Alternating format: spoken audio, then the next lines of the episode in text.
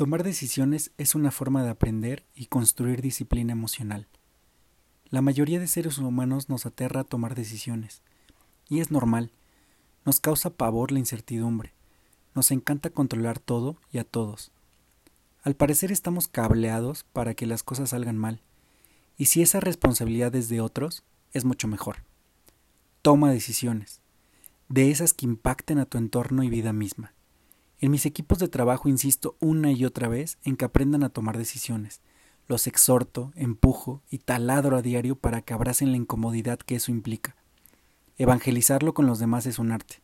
Sin embargo, la responsabilidad del líder es esa, hacer que suceda. Llegará el día en lo que lo inesperado toque la puerta. Cuando eso suceda, hay que darle la bienvenida, invitarlo a pasar y tomar una buena taza de café. Introspección, le llaman algunos. Eso es una muestra del crecimiento que está uno logrando, inspirando y provocando. Sé enfocado, sé disciplinado, insiste.